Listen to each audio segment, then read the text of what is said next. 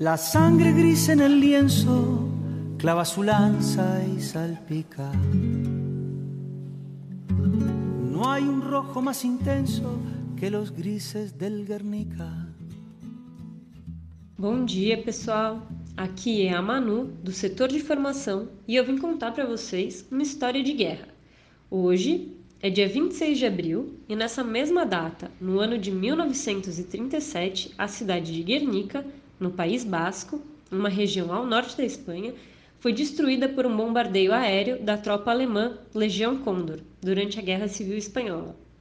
Legião Condor foi o nome dado à força aérea que a Alemanha de Hitler enviou para ajudar o militar Francisco Franco a derrotar a Revolução Espanhola e instaurar uma ditadura fascista após a vitória da Frente Popular no ano anterior, que garantiu ao povo basco autonomia política.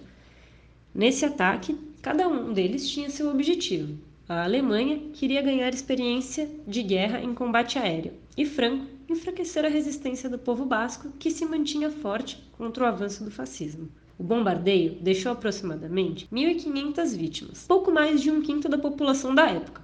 Poucos dias depois, a cidade foi invadida pelas tropas de Franco e a repressão começou imediatamente não apenas a repressão violenta e policial de oposição política, mas também, por exemplo, através da proibição do ensino básico nas escolas, reprimindo a sua cultura. O pintor espanhol Pablo Picasso representou o massacre em sua obra mais famosa, Guernica, e o expôs numa exposição internacional representando a Espanha. Conta-se que nesta exposição, um oficial nazista lhe perguntou apontando para a pintura: Foi o senhor que fez isso? E Picasso respondeu: Não, foi o senhor. Este pequeno povo é uma grande referência de luta por independência territorial e étnica. Desde o século XV, o ETA, Pátria Basca e Liberdade, surgiu em 1959 durante o ainda governo de Franco e até hoje é a principal organização de resistência e libertação do povo basco. O maior símbolo de sua resistência é um carvalho que permaneceu intacto durante o bombardeio.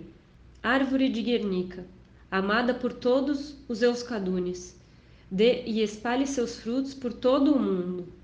Nós te adoramos, árvore sagrada. Você sempre viverá na primavera, velha flor impecável. Tende piedade de nós, querida árvore. Nos dê sua fruta sem perder mais tempo. A árvore nos responde que estejamos alertas. Não queremos guerras, mas paz duradoura, para que nossas leis justas sejam respeitadas. E com este poema me despeço.